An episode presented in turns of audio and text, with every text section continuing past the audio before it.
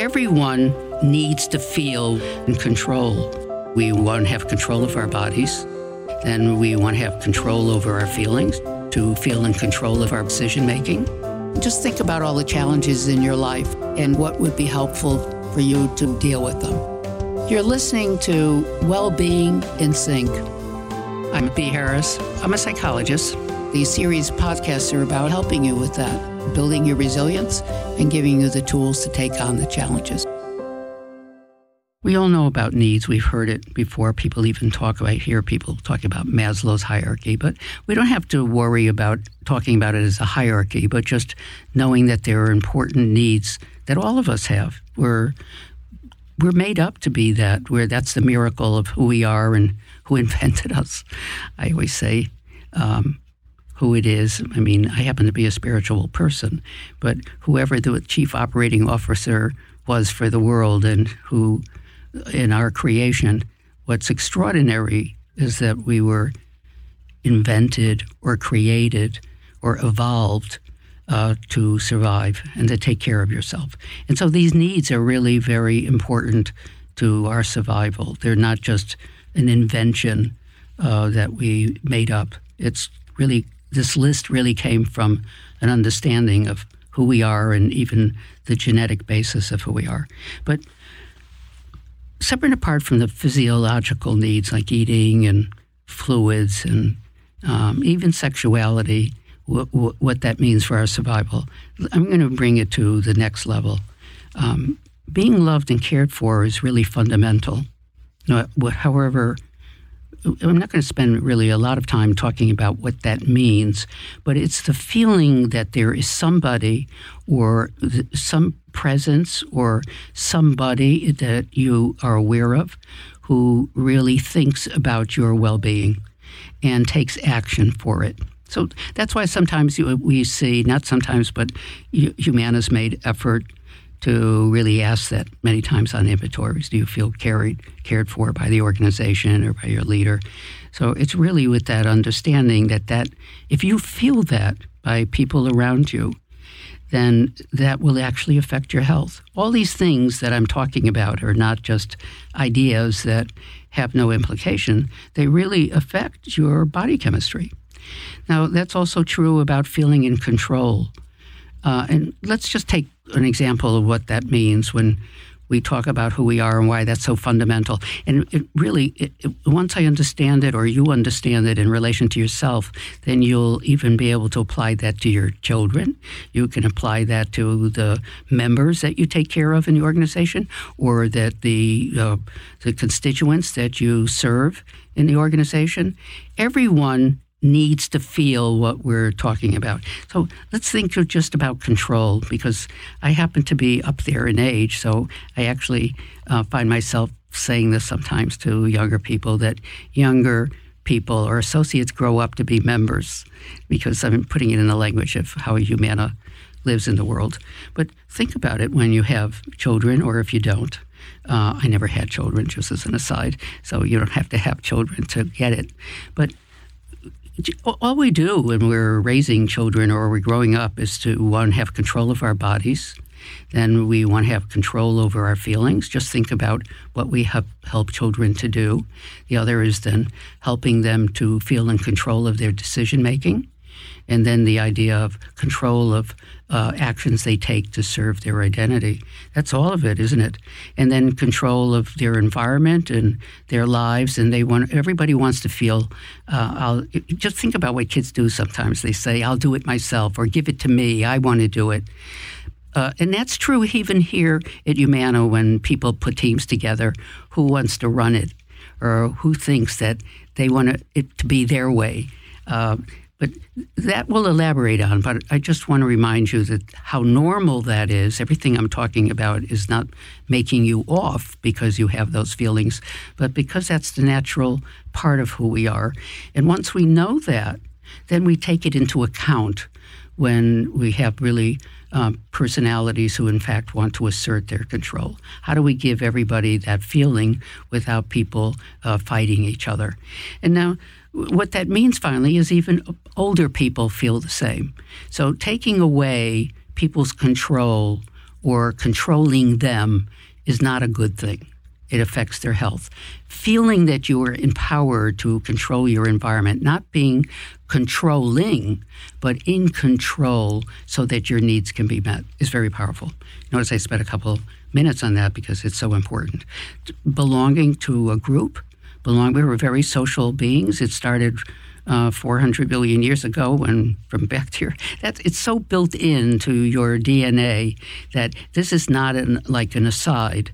Belonging doesn't mean you have to necessarily belong to a group that you hang out with, but it could be belong to a community. Like I'm a, I belong to a community of artists, or I belong to a community of writers, or I belong to people who are accountants. So sometimes that identity, or I belong to people who believe in saving the whales or helping people. So the, the, the idea of belonging in some way to some group that you share something with that's important is really very important. But belonging to your community or your street association, and now, of course, what are we doing here at Humana?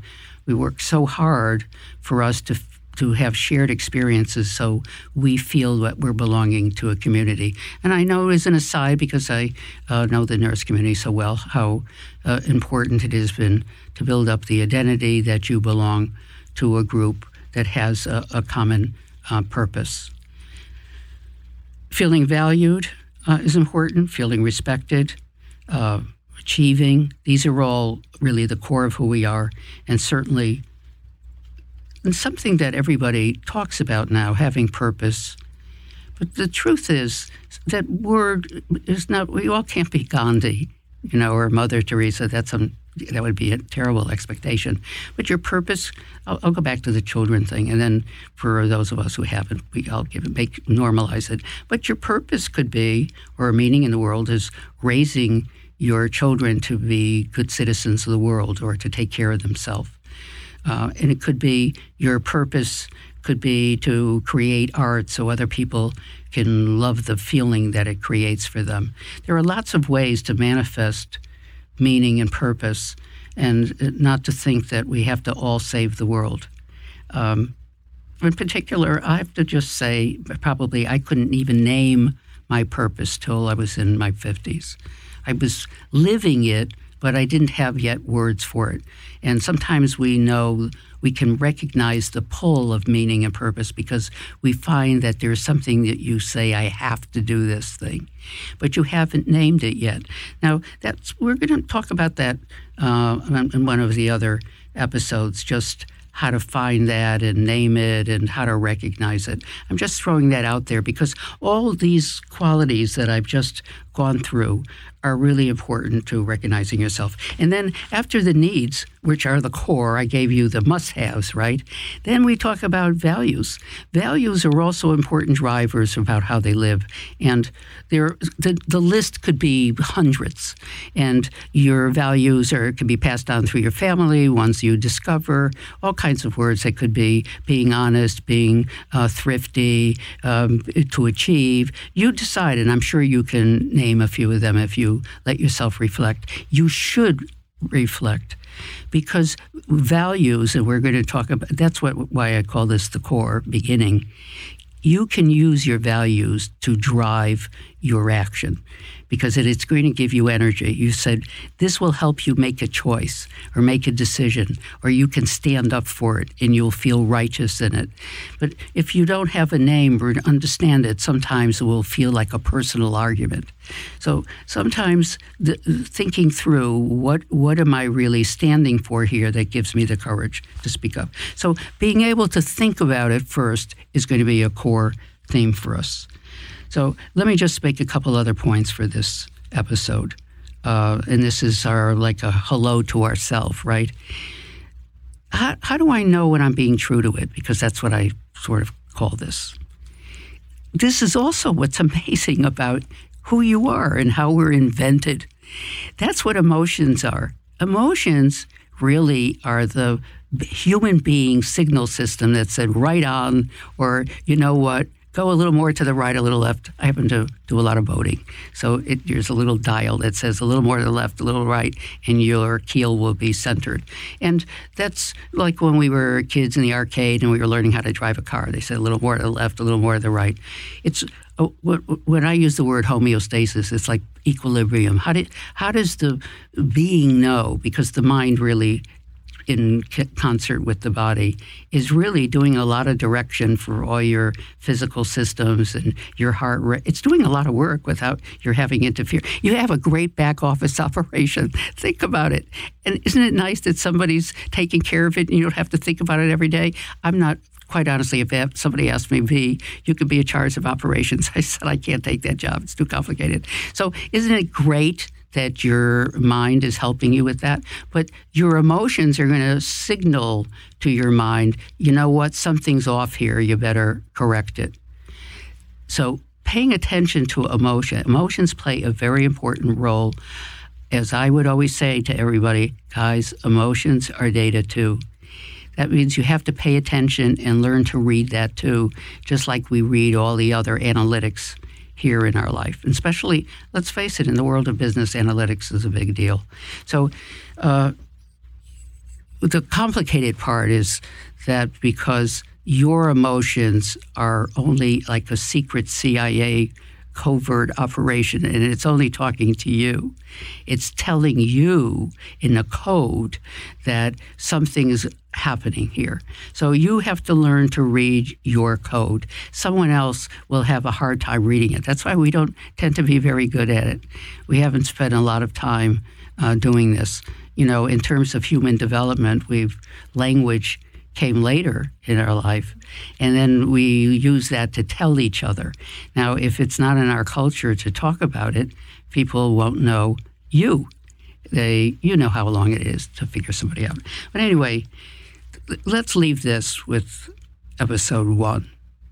I just went through what you have to pay attention to and what's being taken care of in you when the signals go off.